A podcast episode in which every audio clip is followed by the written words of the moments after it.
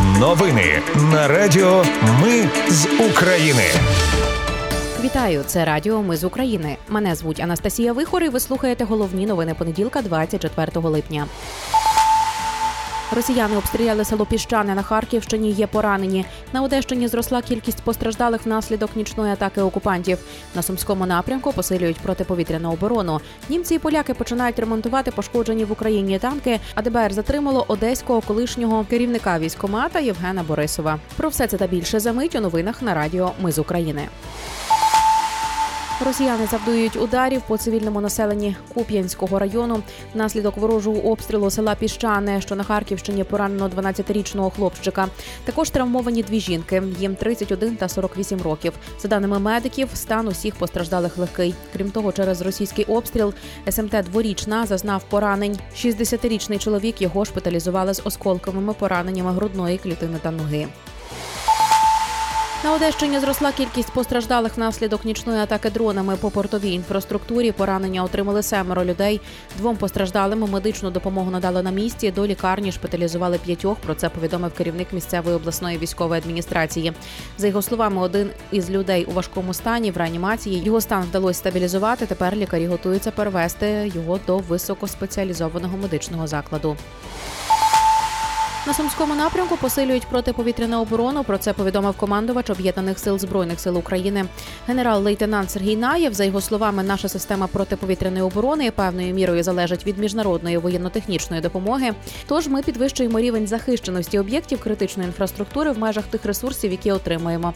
Зараз поступово відбувається посилення протиповітряної оборони на сумському напрямку. Зокрема, додатково задіяли кілька вогневих груп, які озброєні крупнокаліберними кулеметами і та тепловізійними прицільними комплексами, щоб працювати по повітряних цілях, зокрема і вночі.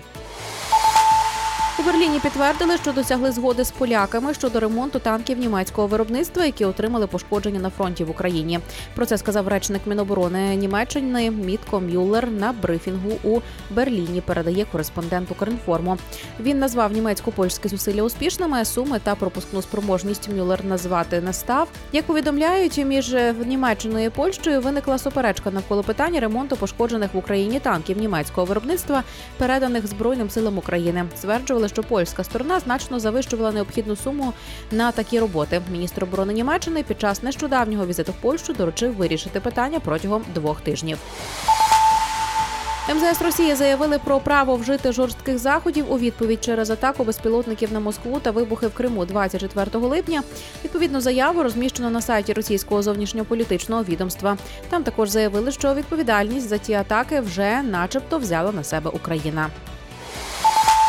ДБР затримало керівника одеського військомату Євгена Борисова. Йому напередодні повідомили про підозру за трьома статтями. Борисова активно шукали два дні. Він намагався втекти від слідства, змінював номери телефонів, автомобілів і житло. Затримали його в Києві. Слідчі проситимуть тримання під вартою без права на заставу. Нардепу від забороненої партії ОПЗЖ Олександру Пономарьову повідомили про підозру в державній зраді. На початку вторгнення він поїхав до Бердянська, де добровільно співпрацював з російськими окупантами. Підприємства депутата давали і досі дають росіянам паливо, харчі, техніку для будівництва фортифікаційних споруд. Після повернення до Києва Пономарьов керував цими процесами віддалено. Тепер йому загрожує до 15 років в'язниці. Це були новини на радіо Ми з України. Їх підготувала для вас я Анастасія Вихор. Наші новини про те, що реально відбувається в Україні. Ми не робимо новини, зважаючи на чиїсь політичні або ж бізнес-інтереси, лише реальні факти. Якщо ви вважаєте, що ми робимо щось важливе, підтримайте нас. Заходьте на сайт Ми з України.ком, Там є кнопка Підтримати. Натисніть її, будь ласка. Почуємось. Радіо Ми з України. Перемагаємо разом.